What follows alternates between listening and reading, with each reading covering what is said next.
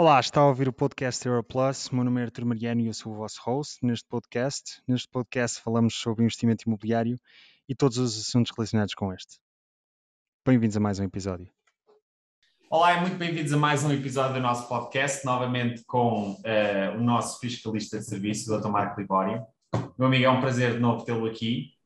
Muito e hoje vamos ter aqui uma conversa outra vez um bocadinho mais aberta, já que vai ser tudo muito espontâneo e, e vamos aqui, no fundo, falar com, em cima de coisas que não estão minimamente definidas, não é? Portanto, vamos falar de algumas alterações que para o Orçamento de Estado, ao dia da gravação deste podcast, 27 de outubro de 2021, é precisamente um dia em que podemos ter aqui alguma definição sobre aquilo que possa eventualmente vir, e portanto está tudo muito no ar, parecemos quase a diria até a, a, Grécia e Espanha, que vão em eleições até, até haver governo. Neste momento estamos quase. É chamado dia D.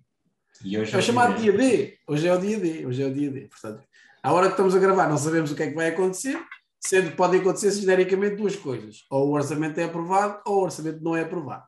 Pronto. Depois pode-se discutir se achamos que o orçamento é bom, se não é bom, se calhar depois podemos falar um bocadinho sobre isso. Se é bom, no centro, obviamente, na perspectiva de cada um de nós.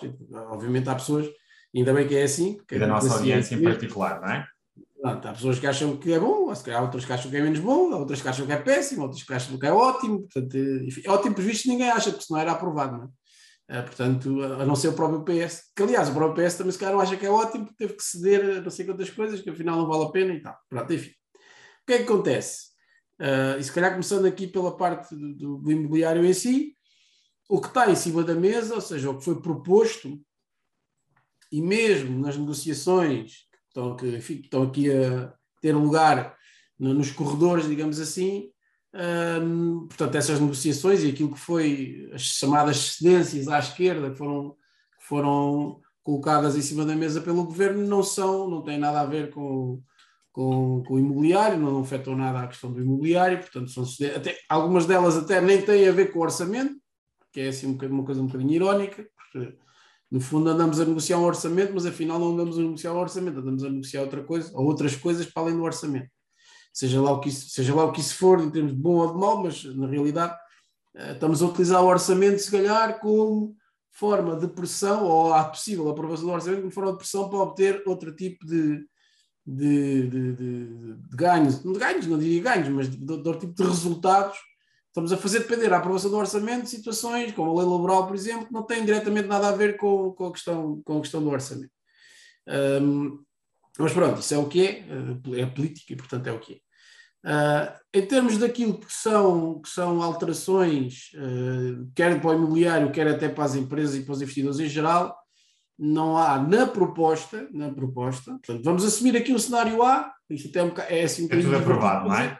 Porque logo às 10 da noite ou às 11 da noite ou à, enfim, ou amanhã, quando, quando, quando, nós próprios virmos este vídeo, agora já sabemos o resultado. Isto é um bocado como discutir o jogo antes do resultado, tem mais graça do que no fim. Né? No fim, o resultado já foi obtido um, e, portanto, assim podemos especular bocadinho. Jogo, não é? Nós teoria, mas nós temos que antecipar aqui um bocadinho, senão temos que antecipar. Nenhuma, é? Vamos estar no dia C, não é? O dia D, à partida será hoje, nós estamos aqui um bocadinho mais atrás, no B ou no C. Estamos um bocadinho atrás, pronto. Ou estamos no dia D, mas de manhã. Neste caso, ainda de manhã, exatamente. A questão é, cenário A, orçamento que é, de, se calhar, neste momento o mais remoto. O orçamento passa. Pronto. O orçamento passa, é aprovado, com os votos lá do, do porteiro e, de, e, de, e, do polícia que está à porta, eles conseguem arranjar ali uma, uma caldeirada, digamos assim, para aprovar o orçamento e conseguem aprovar e aprovam. Tudo bem, é aprovado Uh, aquilo que está em cima da mesa, em termos orçamentais, ou seja, de termos orçamentais, orçamentais dentro do orçamento, mas económico ou financeiro, como quiserem, ou uh, fiscal, não é grande coisa, digamos assim. Não há aqui, não há aqui grandes novidades, não há aqui grandes alterações, há pequenas, pequenas alterações de coisas de muito pormenor, Uh, a nível, por exemplo, do IRC ou do IRS, não, há, não se propõem alterações nenhumas de monta, uh, nomeadamente em relação ao imobiliário, como aconteceu já noutros anos, por exemplo, do AEL, houve uma alteração no Orçamento de Estado uh, quando, quando se aumentou a questão, a questão do, do, coeficiente, por exemplo. Deste ano não, não há nada disso previsto. Para o imobiliário, há uma questão que afeta, de certa forma, um, positivamente, diria eu, um, os, o, as empresas e portanto, as, pequenas, as pequenas empresas e muitos investidores têm imobiliários que utilizam empresas, que é a questão do PEC. Embora a questão do PEC, de certa forma, é uma benesse, não diria virtual, mas quer dizer, pouca aderência à realidade, porque o que é que se passa? Uh, o PEC, de certa forma, que é o pagamento fiscal por conta, já o ano passado, uh, se a empresa cumprisse com as obrigações fiscais, entregasse tudo direitinho, dentro dos prazos, não sei o quê, já poderia ficar, uh, já poderia ficar isento, vamos dizer assim, não é, bem, não é bem questão, tecnicamente não é isento, mas pronto, já poderia deixar de fazer essa entrega antecipada de IRC. Portanto, o efeito prático, para dizer o quê? O efeito prático de, de, de acabar o PEC em 2022 é pouco. Portanto, na realidade, pelo menos para as empresas que já cumpriam os prazos, é nenhum, porque já não pagavam, portanto, uh, já... Tirando isso, não há efetivamente grande coisa. Há a atualização dos escalões, de IRS também, que se, que se fala que há ali a adição de mais escalões, de certa forma, isso traz mais alguma justiça, tendo em conta que justiça fiscal, tendo em conta que os escalões são que a taxa de IRS é progressiva e, portanto, isso pode afetar, um, de certa forma, pode, pode, afetar toda a gente, não é? toda a gente tem rendimentos de IRS, portanto, seja alguém que, que, revende uma casa, seja alguém que tem um salário, seja alguém que tem as duas coisas, que investe em ações, que investe em fundos, que investe seja onde for, o que for, portanto, tudo o que seja rendimentos que possam, uh, ou que sejam obrigados a englobar, ou que por opção se englobem, são afetados por esta questão de mexer nos escalões. Se forem rendimentos, por exemplo, de rendas em que são tributados a 28%, são tributados à parte, digamos assim, um, mantendo-se essa opção, e para já mantém-se, um, aí a questão de mexer nos escalões não afeta nada, portanto, não, há, não, não afeta nada. Já, por exemplo, sei lá, categoria B, um AL, um AL vai para a categoria B, engloba automaticamente, logo é afetado para a questão dos escalões. Mas o problema dos escalões, é agora um, uma, uma provocação, digamos assim, o problema dos escalões em Portugal não é o, não é o número de escalões. O problema dos escalões em Portugal é o valor de cada escalão. Esse é que é o grande problema, porque na realidade o que acontece é que, comparando com outros países, o limite de cada escalão é muito mais reduzido. Portanto, muito mais rapidamente nós somos milionários em Portugal e estamos a pagar taxas de 40% e tal, 50% quando temos um rendimento de 50, 60, 70 mil, 80 mil, é tributado logo a taxas elevadíssimas. Os escalões, quer dizer, eu percebo, obviamente garante, garante receita eh, ao, ao, Estado, mas o que porventura deveríamos começar a fazer, que era o que faria sentido, na minha opinião, garantindo, obviamente, algum equilíbrio nas contas públicas, porque isso tem que se garantir, mas a evolução que se devia tentar fazer era começar hum, paulatinamente, não é uma coisa de um ano para o outro, não há aqui nenhuma revolução, que isso não se pode fazer, mas paulatinamente ir adaptando o nível de rendimento àquilo que faz sentido e que acontece noutros países, que é o nível de cada escalão é mais alto, e em alguns países, enfim, do, meio da Europa e mesmo nórdicos, então a diferença é gigante, mas pronto, países que se podem comparar mais ou menos connosco, Espanha, Itália, França, enfim, uh, o nível dos escalões é muito mais elevado.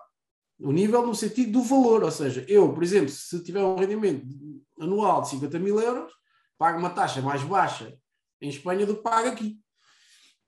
E isso faz muita diferença, ou seja, a taxa que eu estou a pagar para cada valor, eu até posso ter o mesmo número de escalões, mas a questão é que o, o valor que eu tenho limite em cada escalão é diferente do que é noutros países, e isso, de certa forma, faz com que eu é? Eu até há pouco tempo fazia aí, fazia aí uma.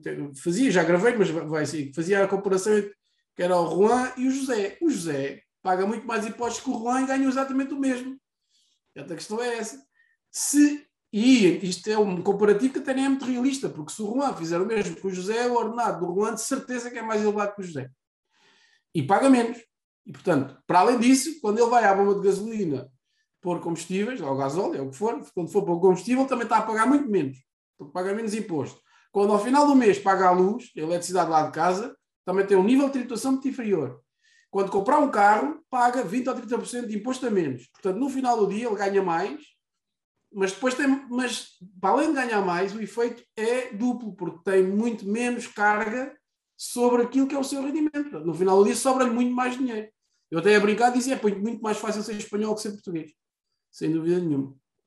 Isso não há dúvida. E isso aplica-se ao investidor imobiliário como se aplica a um cidadão qualquer porque a questão do IRS, mas pronto, só para deixar a nota. Isto já agora, no caso de insistirmos nesta história de escalões, não é? Porque já, já está provado e retracinho provado que eh, os países da Europa com um único escalão, com uma taxa única de IRS, eh, nos passaram nos últimos anos, é? em termos de economia, em termos de PIB, em termos de crescimento, pelo menos um desses três, ehm, e está provado que esse sistema, quiçá mais liberal, uh, fomenta a criação de riqueza. É? Portanto, em insistirmos em escalões, esta história dos escalões está, de facto, estamos muito mal comparados com outros países uh, europeus. Não é?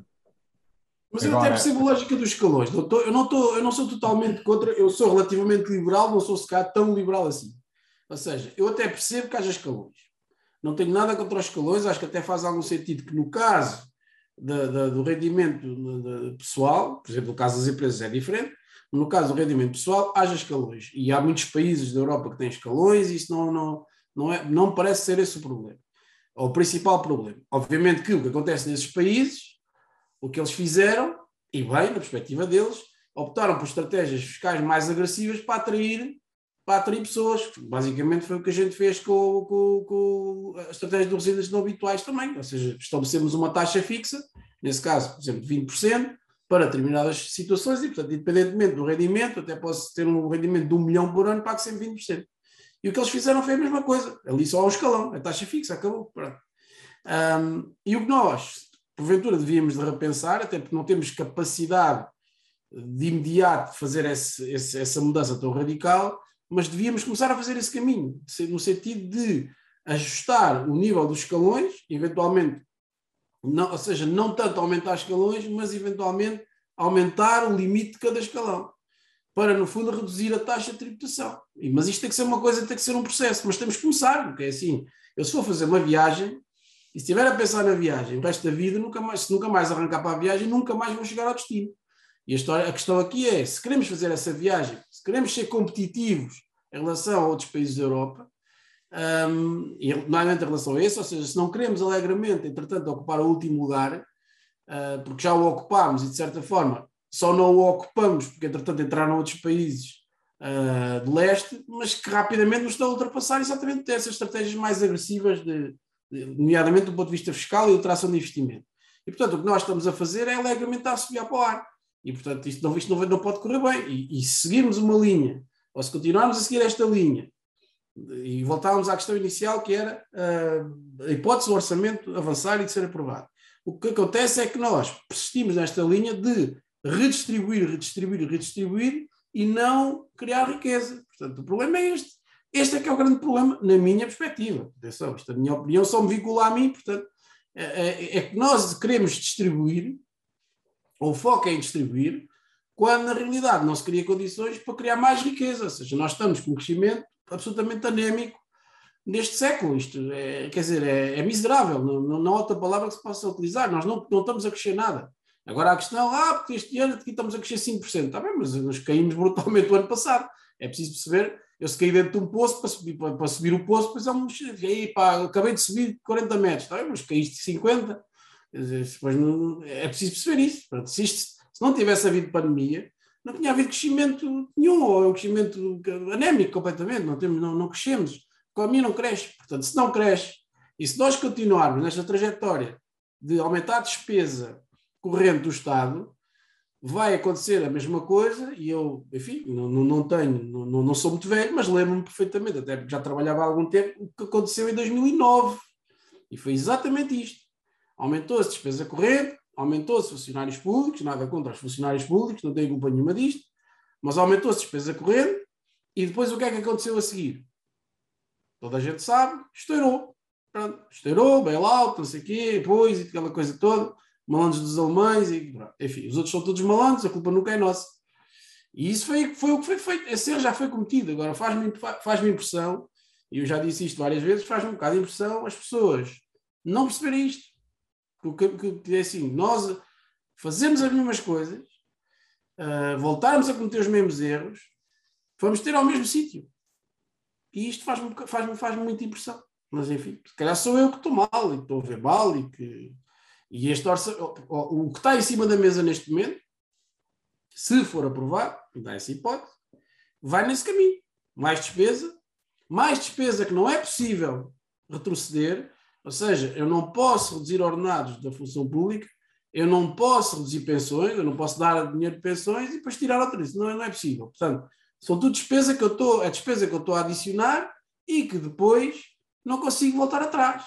E aquilo que eu pergunto é, se entretanto aqui, isto é, é fácil, basta, basta, isto não são decisões sequer que estão, estão, estão, que estão uh, sob, sob a, a, a, alçada de qualquer governo português, este ou outro. Basta daqui a um ano, daqui a dois, uh, esta história da inflação começar a fazer com que o BCE mude a sua política, ou seja, a Fed diz agora, isto, agora acabou-se aqui a história do dinheiro barato, vamos aqui aumentar taxas de juros. Se o BCE fizer a mesma coisa e for atrás, aliás, isto ainda é, ainda é, mais, ainda é mais grave, ou seja, ainda é mais crítico. Nem é, às vezes nem é questão de fazer, é a perspectiva que os mercados têm de poder vir a acontecer. E isso faz com, logo com que a questão da dívida portuguesa, que é gigantesca, hum, ou seja, a perspectiva da não compra da dívida portuguesa, por exemplo, pelo BCE, é, quer dizer, é uma coisa destrutiva para a, nossa, para a nossa economia. Nós temos um nível de dívida tão alto, tão alto, que estamos completamente dependentes disto. E, portanto, subimos aqui, subimos aqui um, enfim, meia dúzia de tostões de juro, ou de porcentagem de juro, uh, faz um disparo brutal, porque a dívida é muito grande. E, portanto, basta isto para nós não termos capacidade de fazer nada. E é isto que esta malta parece não perceber. Não, enfim, porquê? Mas, Voltamos ao mesmo. Meu amigo, Distribuir, sem criar, tem que se endividar. Não há hipótese. É claro. É, estaremos num ponto de. E agora estamos aqui, se calhar, a entrar já em vertentes económicas, mas isto aqui está, está tudo inteiramente ligado, não é? E, e, eu não sei se teve a oportunidade de ver os últimos vídeos que saíram no canal de YouTube, foram muito de análise política daquilo que foram as autárquicas e comentei várias, uh, vários uh, comentários uh, específicos que, que, vários candidatos fizeram e tudo mais, e comparei também a direita com a esquerda de uma maneira geral. Mas, e eu, uh, se calhar, também não sou assim tão liberal quanto os liberais, uh, mas vejo muito mérito nesta questão da taxa única. A questão é, e tenho este receio, e queria saber se o meu amigo já agora concorda com ela, que é, tendo nós este problema, que já o identificámos e que, e que acho que quem não, acho que as pessoas que não conseguem ver nisto um problema é porque não ou não refletem sobre o caso ou economicamente se calhar não terão a maior competência para refletir sobre o caso ou é um assunto que não lhes nem sequer os afeta tanto porque, porque provavelmente quem, quem uh, poucas oportunidades tem ou teve, efetivamente reconhece na esquerda se calhar uma forma de ajuda mais premente e, é encaminhado a, pensar na esquerda, não é? De, dessa, dessa maneira. Mas a pergunta é: estaremos já num ponto muito tardio para pensarmos num esquema efetivamente sem escalões de IRS, só com uma taxa única? Uh, estaremos num ponto muito tardio ou, ou te, estaremos até impreparados do ponto de vista cultural para abraçar um sistema desses? No fundo são nós estamos, nós estamos, é assim, eu acho duas coisas sobre isso. Primeira questão, uma coisa, algo desse tipo teria que ser, teria que ser bem estruturado e feito de uma forma. Não estou a ver que a gente conseguisse mudar de repente, de repente porque isso nunca seria de repente, mas, mas evoluir para um sistema desses uh, teria sempre que ser, um bocado daquilo que foi a lógica do residente não habitual, uh, ser uma coisa específica para determinadas situações muito específicas. Um, e que não abarcasse todas as situações, eventualmente situações como no fundo o resíduo não habitual, por exemplo, tem, isso aplica-se, pode-se aplicar à categoria A ou à categoria B, dependendo depois de, de alguns critérios que se têm que cumprir. Uh, e, e, e, isso, por exemplo, permitiu atrair muita gente para Portugal, muita gente trabalha a partir de Portugal para fora, ou muita gente que regressou até a Portugal, portuguesa, que regressaram e que acabaram por usufruir dessa, dessa situação. Portanto, isso, sem dúvida, é um benefício Uh, e a questão de, de, de, das pensões não serem, não serem, ou seja, não serem, não, agora já são, mas não serem até determinada altura tributadas ou, ou, ou serem tributadas a zero, sob determinadas condições, mas que não eram difíceis de cumprir, isso atraiu de facto muita gente para viver em Portugal. Foi, foi uma, foi, portanto, isso provou, na realidade, que, e até de certa forma, isso tem a ver, que está tudo ligado, não é? é um bocado com o que o Arthur diz, isso tem a ver com o mercado imobiliário. Quantas pessoas dessas, não é? Uh, e também a questão do Golden Visa, o Golden Visa é um bocadinho diferente, mas de, de, a questão do residente habitual, quantas pessoas dessas não, não, não compraram uma segunda casa em Portugal e muitas dessas, e muitas dessas, a maior parte deles, até no, no residente não habitual, essa é a lógica, vieram viver Portugal e, e montaram a sua casa, a sua residência em Portugal. E isso fez com que o mercado imobiliário, em muitas zonas do país, tivesse uma animação, digamos assim, diferente. Atraiu muito investidor e muito dinheiro fresco para, para Portugal. Isso, por exemplo, alterou de certa forma o perfil em relação ao, ao, há 10 anos atrás e à crise de, de, crédito que deu depois origem a uma crise imobiliária, porque a verdade é que esses imóveis, grande parte deles são comprados sem financiamento ou com níveis de financiamento muito mais reduzidos do que aquilo que acontece com as compras internas e com as famílias portuguesas. Mas isto para dizer o quê? A política fiscal, de facto, tem essa virtualidade.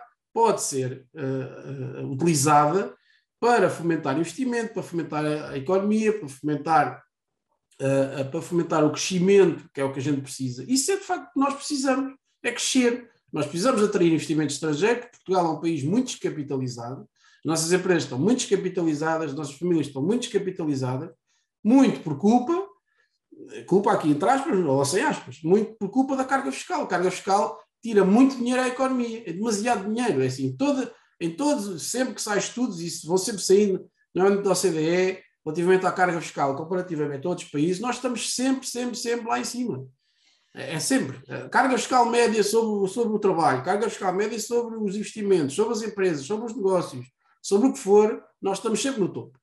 Estamos sempre ali, eh, estamos sempre ali destacados. Pronto. Sempre, sempre, sempre. Ainda há pouco tempo vi um estudo, por exemplo, de, e até fiz uma análise que, entretanto, até eu, estava, estava a pensar, enfim, fiz a análise e depois acabei por não publicar, mas estou a pensar em publicar, que é uma, é relativamente à, fiscalidade automóvel.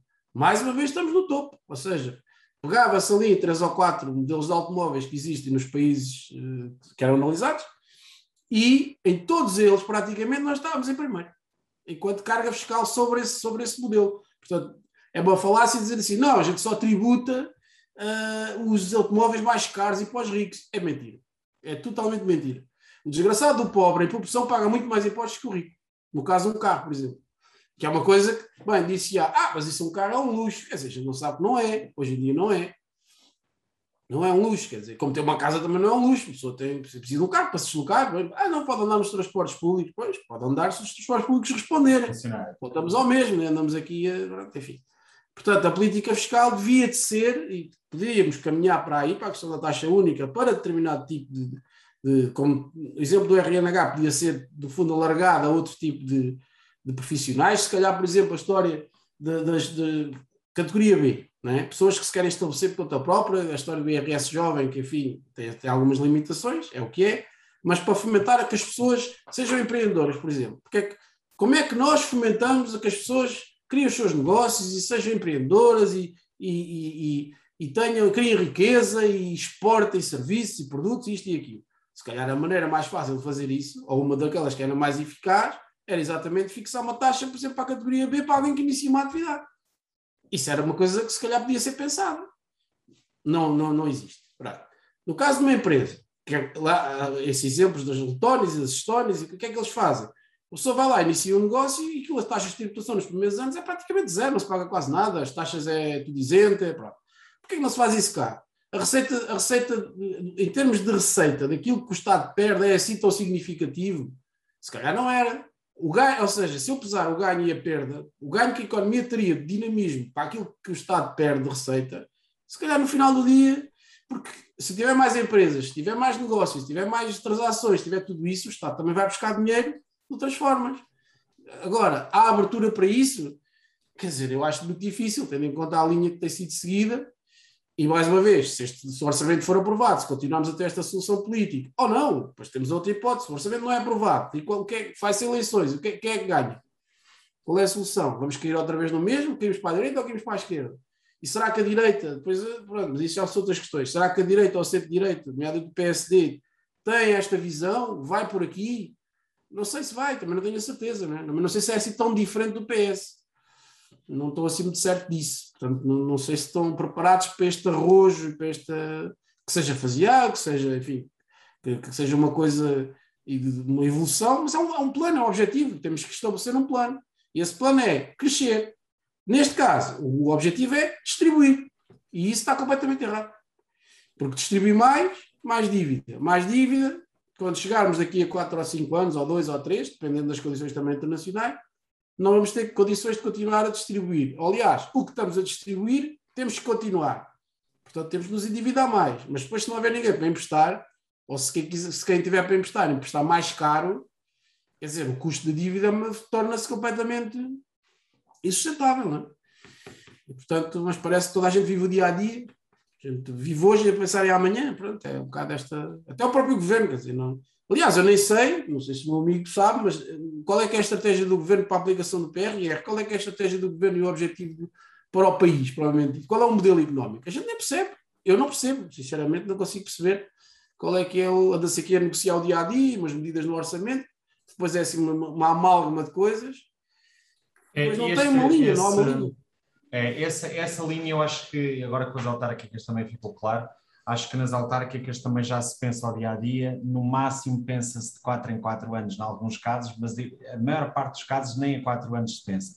E depois temos uma visão demasiado local, demasiado ah, limitada, não é? E as pessoas não. E acho que isso também é reflexo do, do governo que temos e o, e o governo projeta-se também naquilo que foram, foram estas ideias que eu, que eu vi nas autárquicas, que é ninguém pensa ao país a 20, 30 anos, pensam a, a uma semana, duas, no próximo mês, eventualmente algumas, algumas coisas pensadas a quatro anos, mas tirando isso não se pensa. E por isso é que também, se calhar esta ideia de termos isenções eh, em empresas novas e termos taxas únicas de IRC e tudo mais, e de IRS e tudo mais, lá está. Quem é que vai pensar nisto se as coisas estão pensadas a pouquíssimo prazo, não é? Não, não, nem sequer se vão fazer as contas do, do, do custo-benefício e, portanto, nunca se vai.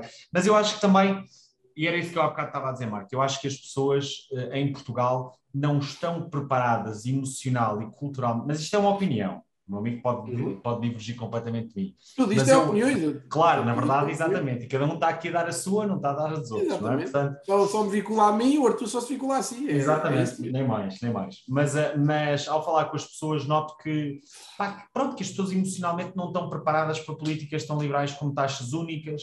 Ahm, e cada vez noto mais que, de facto, o português é perito em, em tentar tirar partido do, do sistema em vez de ajudar o sistema a crescer e com isso crescer também.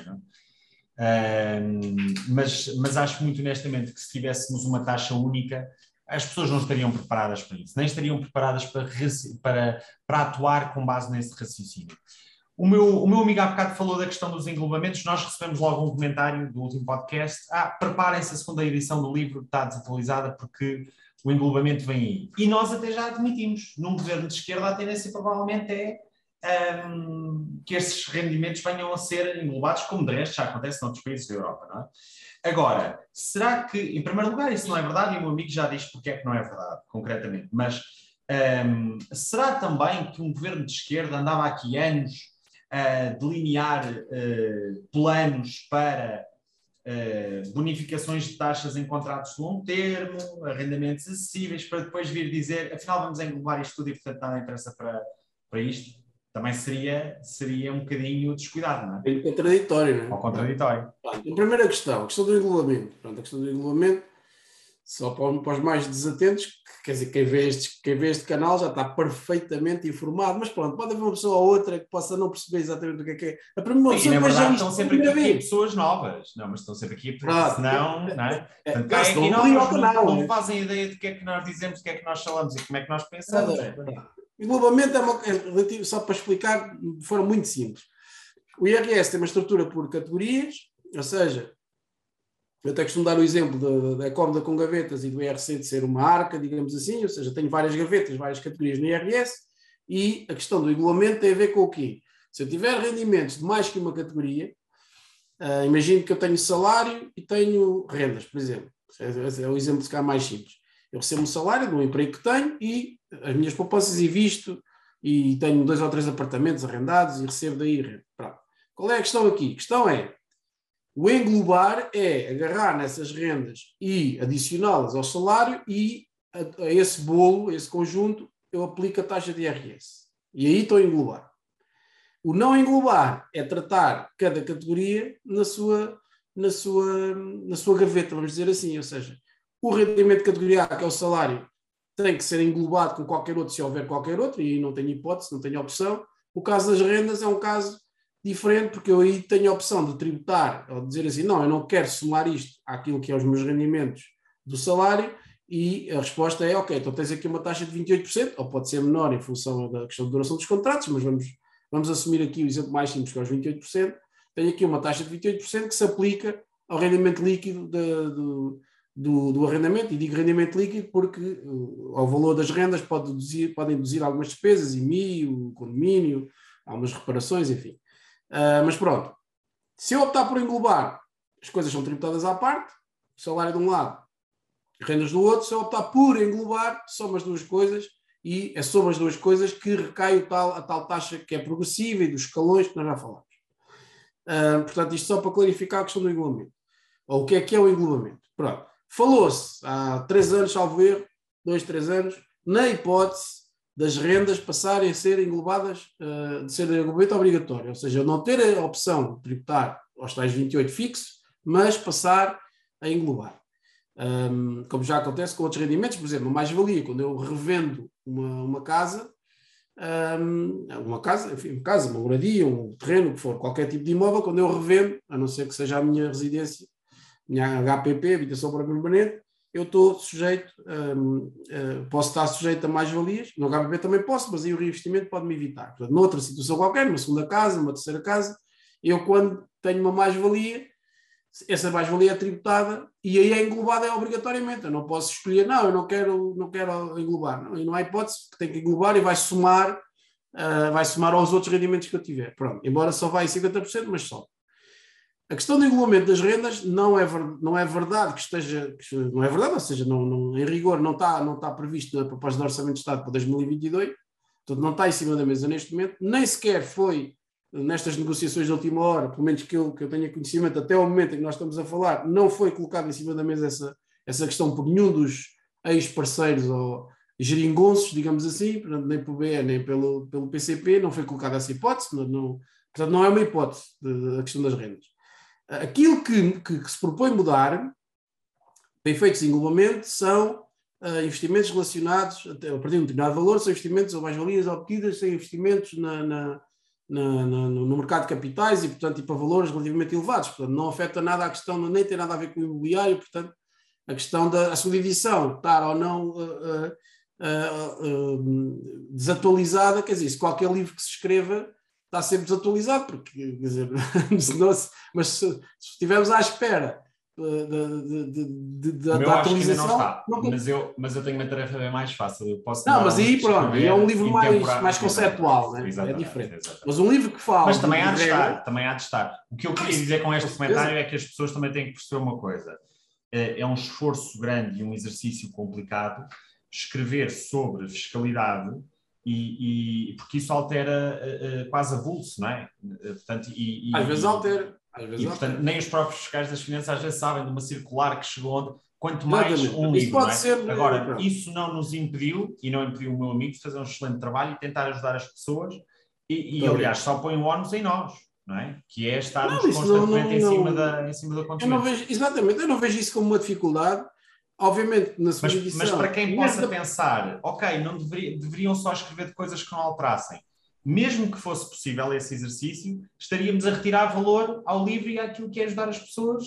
Pá, temos que jogar com o que temos e isto altera, não é? é mesmo não, assim. torna e torna-se de certa forma difícil ou quase impossível, porque a questão é esta: o livro, o livro não é, não, não tenta ser. É uma coisa é o, o livro, o livro que eu, que, que eu escrevi, neste caso escrito por mim, quer a primeira edição, quer a segunda, é um livro mais de de, de, literacia fiscal e financeira que propriamente, e de estratégia, digamos assim, fiscal, no sentido de as pessoas perceberem que têm cenários e podem escolher e perceberem esses cenários, daí a questão dos casos práticos.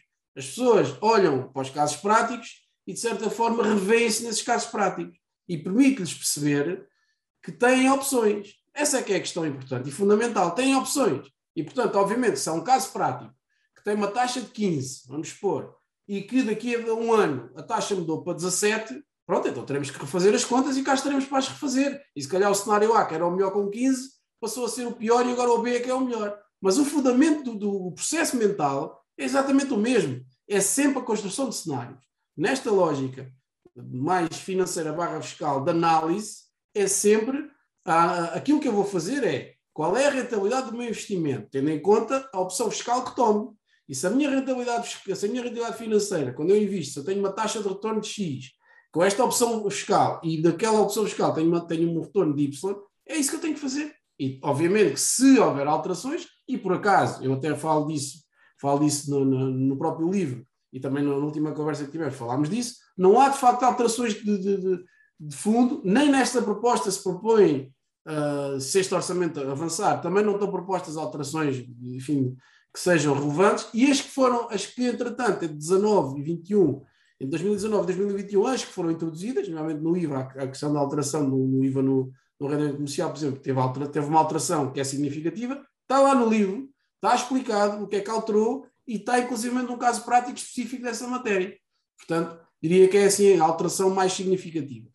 Um, a questão do englobamento, para já, não é, não é, uh, não está em cima da, não está em cima da mesa como alteração. Mas ainda que tivesse, eu acho que seria importante nós percebermos, e isso acontece, há um caso prático até especificamente sobre arrendamento no, no, no, nas rendas, há um caso prático específico sobre isso, que permite nós percebermos qual é a diferença entre uma coisa e outra, para que se amanhã houver alteração, nós a partir daquele caso, extrapolando para o nosso caso, conseguimos perceber, olha, já percebi o que é que é melhor ou o que é, o que, é que é pior para mim se eu englobar ou não englobar.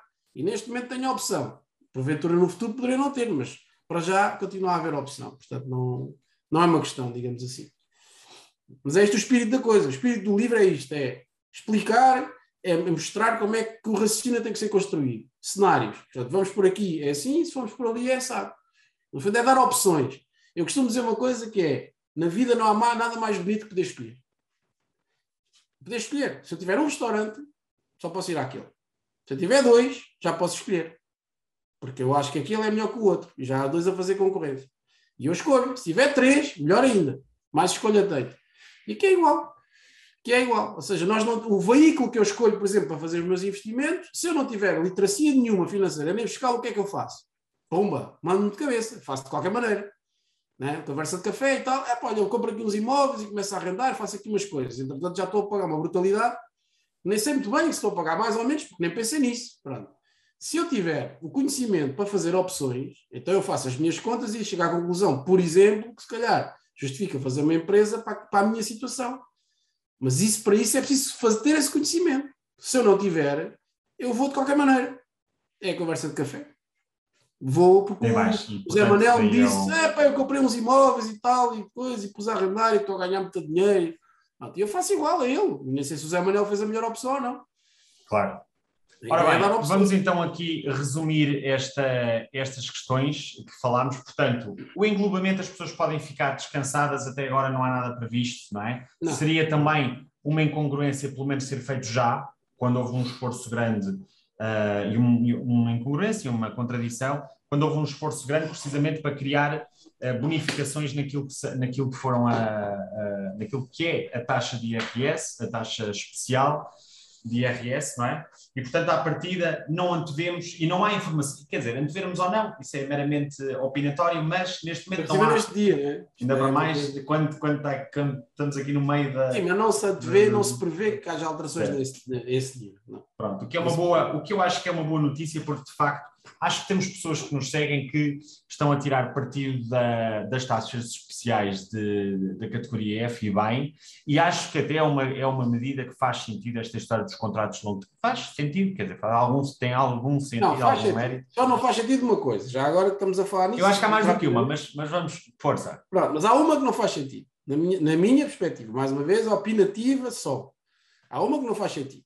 Vamos supor, e eu explico isto rapidamente, vamos supor que o Arthur tem 10 imóveis arrendados. Ou tem um, é para simplificar, tem um imóvel arrendado e eu tenho outro. Mas usamos um veículo diferente. Eu tenho uma empresa e o Arthur faz isso a título pessoal. E fazemos dois contratos com a mesma duração, habitacional, isto estamos a falar só de habitacional, habitacional e uh, tudo igual. Tudo igual. Pronto, temos, são duas frações do mesmo prédio, só que eu, aquela fração, tenho numa empresa e o meu amigo tem a título pessoal e arrendamos os dois no mesmo piso, tudo igual. Qual é que é a diferença? A lei prevê uma redução de taxa relativamente à duração do contrato para si, está a ser tributado no IRS, não prevê a mesma redução de taxa para mim que estou a fazê-lo através de uma empresa. Ok. Isto não me faz sentido nenhum. Então, a mim também não. sentido nenhum. Isso aí também não me faz sentido nenhum. E ainda mais, o meu amigo nesse caso ainda vai pagar a AMI. Pois, também tenho isso. Eu não. Também tenho. Eu não, quer dizer, à partida não. Um imóvel, Sim, um imóvel, eu sei que não fosse um passa- imóvel de um milhão de euros, não é? Aí sim de luxo. Sim, mas é verdade. que é de luxo não tem luxo nenhum. Portanto, as empresas efetivamente, as empresas efetivamente ficam duplamente pe- penalizadas. Mas não, eu não entendo, juro que não entendo, quando o governo lança, e isto eu acho que é, não é nada de má fé nem nada do género, mas acho que é falta de competência. Não, não lhe vou chamar incompetência também para não ferir nenhuma suscetibilidade, mas acho que é É falta de ideologia, se competência. calhar também. né? Se calhar Não, mas nem- é que também. nem do ponto de vista ideológico, porque do ponto de vista ideológico o que eles querem é, ou que esta medida veio fazer, e aí até lhe reconheço algum mérito, tem uma série de desvantagens que eu já vou enunciar, hum, mas esta medida veio assegurar que as pessoas podem ali ter, ou assegurar não, mas maximizar as, as possibilidades de alguém de facto olhar para o arrendamento como uma coisa para a vida. Faz todo sentido na nossa cultura, no nosso país, seja a pessoa desfavorecida ou não, seja a família desfavorecida ou não, estimular o contrato de arrendamento no longo termo. Faz todo sentido nesse, nesse prisma. Mas faz todo o sentido o veículo fiscal que se usa é indiferente disso. Portanto, a ideologia está lá, faltou a competência para dizer esta ideologia que faz sentido e que até a direita reconhece, porque foi criada pela esquerda, não é? Faz sentido em qualquer veículo. Ora, Mas faz se sentido para o imóvel habitação- e para o inquilino. Claro, não, é, é não tem a ver com o veículo que o investidor usa. O veículo tem que ser uma coisa totalmente independente. Agora, o veículo é, é o da investidor que estuda e que decide qual é que é o veículo mais claro. razoável. Até às vezes nem é por motivos fiscais, até é por motivos jurídicos, é? Nem Operacionais, sequer- jurídicos, operacionais. legais, e proteção de património.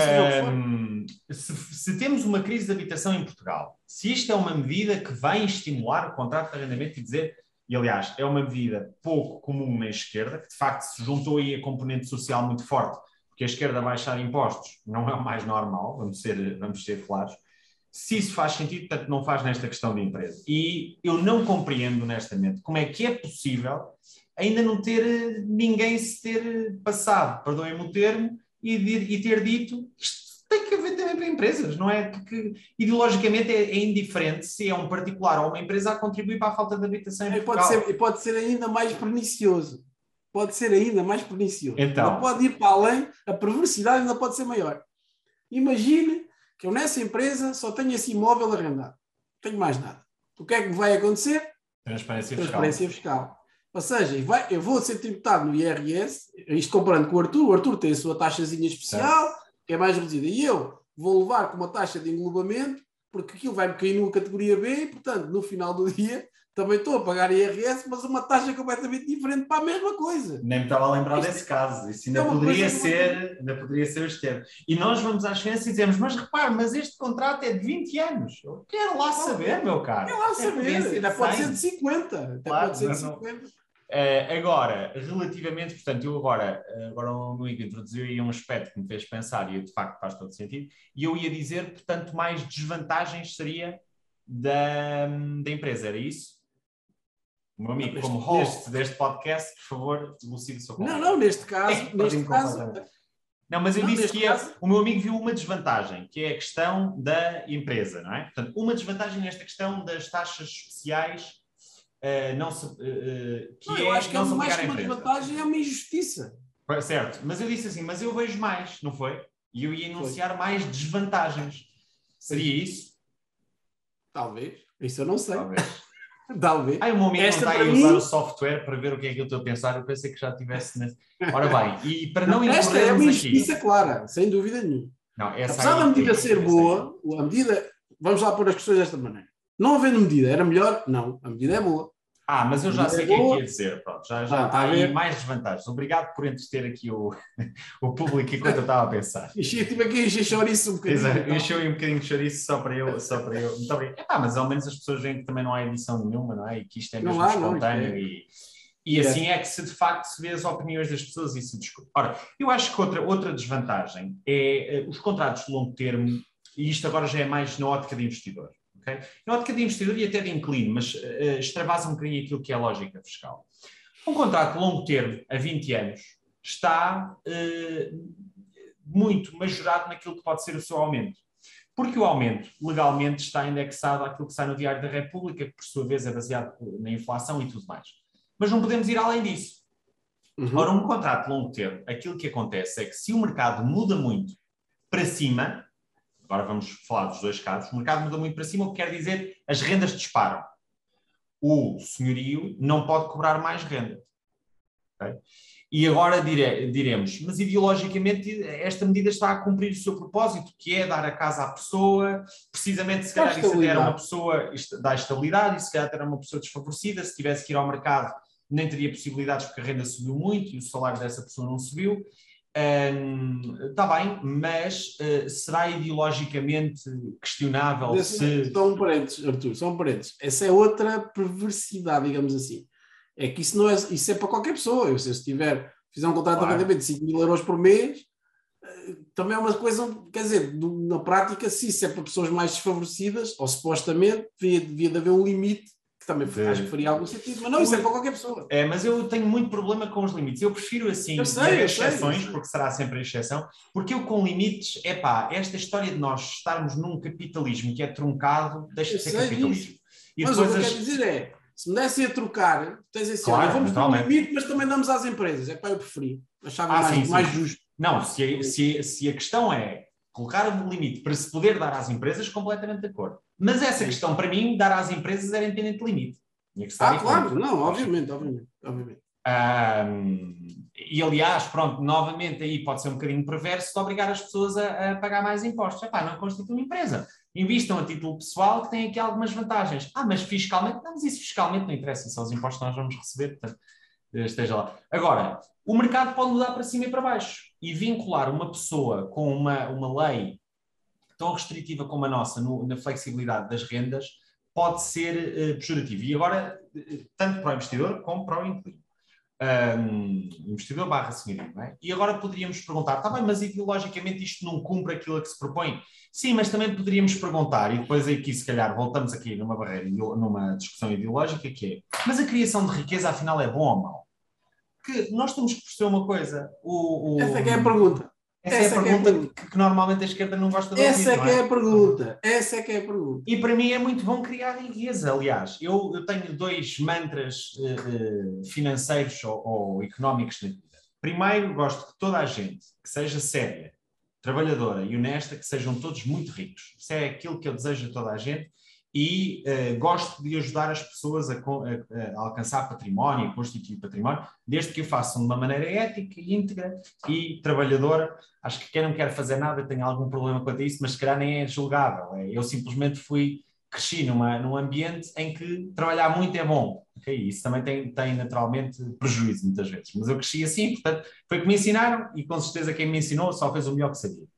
E depois, uh, portanto, esse é um dos mantras. O, o outro mantra, de facto, é um, ehm, o valor acrescentado e a criação de riqueza nunca é demais. E todos, mais cedo ou mais tarde, vamos beneficiar dela. É? Eu, por exemplo, beneficio do, do. Aqui até um caso, se calhar, muito pouco, muito pouco aplicável a Portugal, porque tem muitos defeitos. Mas, por exemplo, um norte-americano que tem um, e um estadunidense em particular, que tem um, um salário baixíssimo, beneficiou da Amazon ter explodido. Porquê? Porque a Amazon fez, permitiu a essa, permite hoje em dia a essa pessoa ter produtos a muito mais baixo preço que aquilo que era antes. Nós temos um caso de uma empresa de suplementos em Portugal, como eles não nos patrocinam, não vou dizer o nome, aconteceu exatamente a mesma coisa. Um, e, e, outra coisa, depois a criação de riqueza leva a criação de postos de trabalho, a criação de mais possibilidades, de mais poder de compra, mais tudo. Para mim, a criação de riqueza faz todo sentido. Agora, um, a criação de riqueza privada porque privada, o Estado. Claro. Mas eu ia completar, deixa-me só completar, meu amigo, que é. É importante as pessoas perceberem-se, porque pessoas, há muita gente com quem eu falo que parece que não sabem isto. O Estado só tem uma forma de se financiar. Nós podemos ter múltiplas fontes de rendimento. O meu amigo tem uma empresa espetacular, com, altamente lucrativa e tudo mais, com certeza. Não vamos aqui entrar nos números, porque seria uma vergonha para não, mim, por exemplo. Um escândalo, um escândalo. Um escândalo até. Uh, e, além disso, nem vamos falar de mais nada, o meu amigo recebe royalties num livro que escreveu. Porreiro trabalhou para isso, de forma honesta e íntegra, e fez um trabalho espetacular, merece ser ressarcido. Tem duas já aí fontes de rendimento, nem vamos falar de mais nada. O Estado só tem uma: impostos. Não há outra forma. O Estado não inventa dinheiro. Ele, se for imprimir dinheiro, tem, no fundo, a receita vem sempre do mesmo lado: é impostos. Um, e, portanto, quanto mais riqueza houver, mais impostos há a cobrar, de uma maneira geral. Logo, mais a sociedade tem. Agora, eu percebo que ideologicamente, quer dizer, se tivéssemos aqui uma pessoa eh, do PCP, estaria, e legitimamente, quer dizer, eu, eu penso assim como outra pessoa tem o direito de pensar ao contrário, não é? Um, mas, mas estes são os meus mantras e aquilo em que eu acredito. Portanto, tudo aquilo que seja limites ao sistema capitalista, acho mal. Por exemplo, se impedissem, e é uma discussão que tem vindo à baila ultimamente, a Amazon deve deixar de poder crescer mais, porque já se está a tornar perigoso para muita gente que cresça mais, já tem muito monopólio, já tem isto, já tem aquilo. Epá, se impedirem a Amazon de crescer, o que é que o Jeff Bezos vai fazer? Vai dizer assim, meus caros, eu nem tenho interesse em... O que o move, provavelmente, é, é continuar a crescer aquilo. Ora, se o barram disso, se o privam disso, eles se calhar até fazem um downsize muito grande da operação, despedem uma série de pessoas, quer dizer, não há benefício nenhum. Agora, os mercados têm que ser regulados, que é outra coisa, mas truncados. E esse é, é o papel do Estado. É o papel verdadeiro do Estado, não é? É regular e ter é regular. Que, que pessoas... É o árbitro. O problema é quando o árbitro se quer meter no jogo. Ora, nem mais. Mas, é mas aqui poderíamos aqui cair numa discussão ideológica que há quem genuinamente acredite que o melhor para Portugal era o árbitro até ser dono do jogo todo é? e não jogar mais ninguém. Também há. Portanto. Não, mas esse modelo, esse modelo é interessante porque deu um resultadão na União Soviética, em Cuba. E está dar, na Venezuela e tudo mais. Portanto... Venezuela, esse modelo. Mas também há pessoas que dizem. Eu só digo, isso nem sequer é uma opinião, é, claro. é factual. Mas depois é as pessoas vêm e dizem, não, mas isso são, eh, tem variáveis diferentes, tem coisas diferentes, pois, aqui claro, seria claro, diferente, porque nós somos pois, um povo espetacularmente diferente. Ah, e verdadeiramente é assim. Ah, nós somos a última Coca-Cola do deserto, portanto, aqui o modelo da economia planificada, todos são iguais e não há cá iniciativa privada para ninguém, ia resultar, ficava tudo rico. Uh, quer dizer, eu li o livro da Utopia, depois deu, li, já li há muitos anos, do Thomas More, e aquilo, a gente lê aquilo, depois deu origem a teorias do Engel e do. do e não pode ter sido há muitos anos, porque o meu amigo com 30 anos, quer dizer, no máximo só pode ter lido para aí há 20, não é? Desde não, 30 anos já, já tive há algum tempo. Já estão já, feitos, não já? Já foi, já estão feitos, já, estão feitos. O amigo tem 30 uh, já li, feitos, mas... não estou a mentir. Não, estão feitos. Estão feitos. Eu também os tenho feitos. Entretanto, entretanto, estão feitos outros 30. Pronto, já, já não falta tudo, já, já só falta 16 para fazer outros 30. Uh, ah, e aquilo, nós lemos aquilo, eu lembro de ler aquilo quando era miúdo, pai, com 13 ou 14 anos, e, e, lemos aquilo e de facto aquilo é porreiro, pá, a gente lê e tal, é, pá, realmente e tal, acabou-se as desigualdades e agora é tudo, toda a gente tem as mesmas condições e as mesmas coisas. Isso é tudo muito giro se o ser humano fosse igual. Mas o ser humano não é igual. Há seres humanos que querem, porque querem, que são mais ambiciosos, e o ser ambicioso não é mau, acho eu, pelo menos. Ser ambicioso no sentido de querer desenvolver coisas e projetos e criar e, e pôr ideias, implementar ideias e negócios, investimentos e coisas desse tipo. E há seres humanos que não querem e que preferem ter o trabalhinho certinho, ter o seu ordenado certinho, e não está mal. Tem que haver gente para tudo. Eu acho que isso não, tem, não, não há aqui qualquer tipo de, de, de, Não estou aqui a depreciar uns e a apreciar outros. É, é, é, é, está tudo bem. Agora, temos ou devemos ter um sistema que, né, como dizia o Churchill, o, o, a democracia é o pior dos sistemas, mas todos os outros são piores ainda. Portanto, a, a questão é esta. E esses regimes não funcionam em democracia. É que dá a ideia. E o capitalismo tem imensas falhas, vamos já dizer O capitalismo isto. tem, tem imensas falhas. Tal como as outras, os é outros sistemas mas é o menos mau, não é? Ou pelo menos. É o menos mau. Opinião, é perfeito. É claro que não é perfeito. Aliás, tem-se provado com a história dos bancos, é um escândalo absoluto em Portugal, então é uma vergonha. Mas isso tem tanto a ver com o capitalismo puro e duro. Tem a ver Estamos com outras a falar coisas. do regulador, não é? E o regulador. É- Exatamente. Tem a ver com outras coisas que nós podemos falar noutro E até da natureza humana. Nós, a nossa natureza nunca nos vai permitir ou seja, não vamos inventar um sistema perfeito para nós próprios que somos imperfeitos não, não e vai tudo perfeito. funcionar perfeitamente.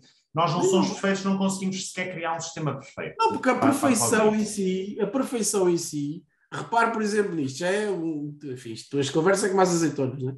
Uh, mas a perfeição, o sistema, por exemplo, vamos para os países nórdicos, eles têm um sistema social do mais perfeito que existe e tem das taxas de suicídio mais altas do mundo. Quer dizer, então, mas se aquilo é tão bom, porque é que os gajos se suicidam? É? O, o, vamos para os índices de felicidade né, dos, do, do, dos países do mundo e vemos, por exemplo, o Brasil tem um índice de felicidade brutal. Os brasileiros são felizes. E a gente olha para o sistema brasileiro, não é propriamente um exemplo em termos de, de, de, enfim, de, de igualdade, de oportunidades, de, de, de riqueza global das pessoas. Há uma, há uma decalagem enorme, há um gap enorme entre, entre classes sociais.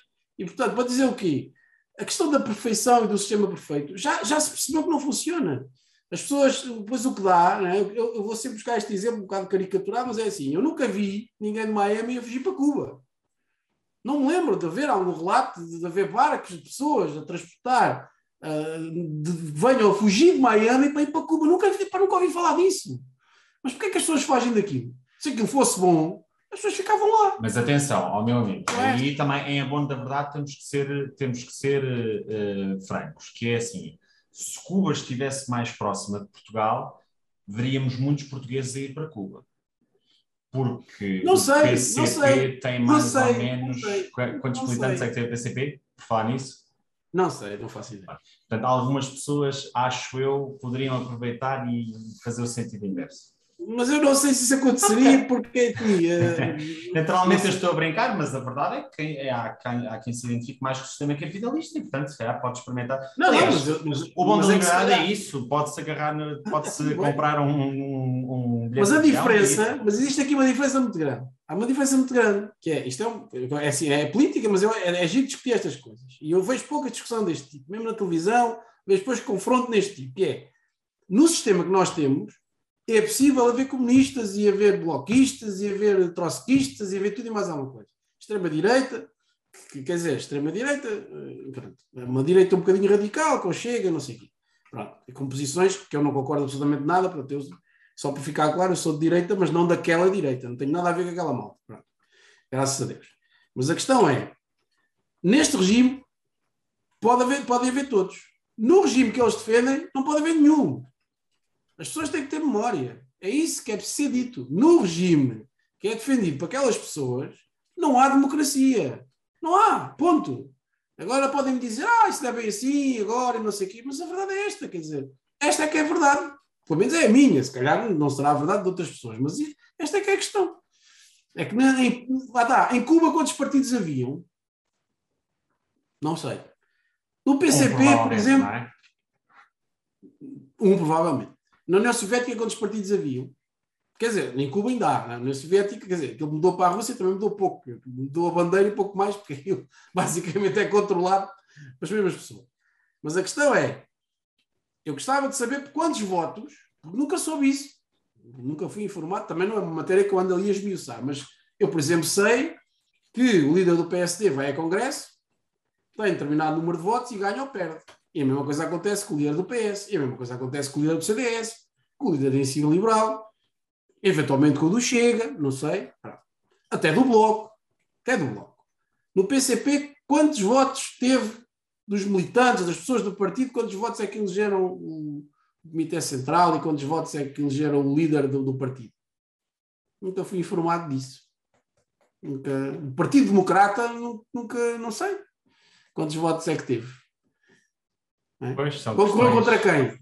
Quando é que houve duas pessoas a concorrerem ao partido? Mas isso é que é uma democracia, dois ou três a concorrerem e depois há aquele que Ah, também podia ser uma democracia e não haver efetivamente candidatos que se eh, Pode perfilassem, não é? mas ali acontece sempre.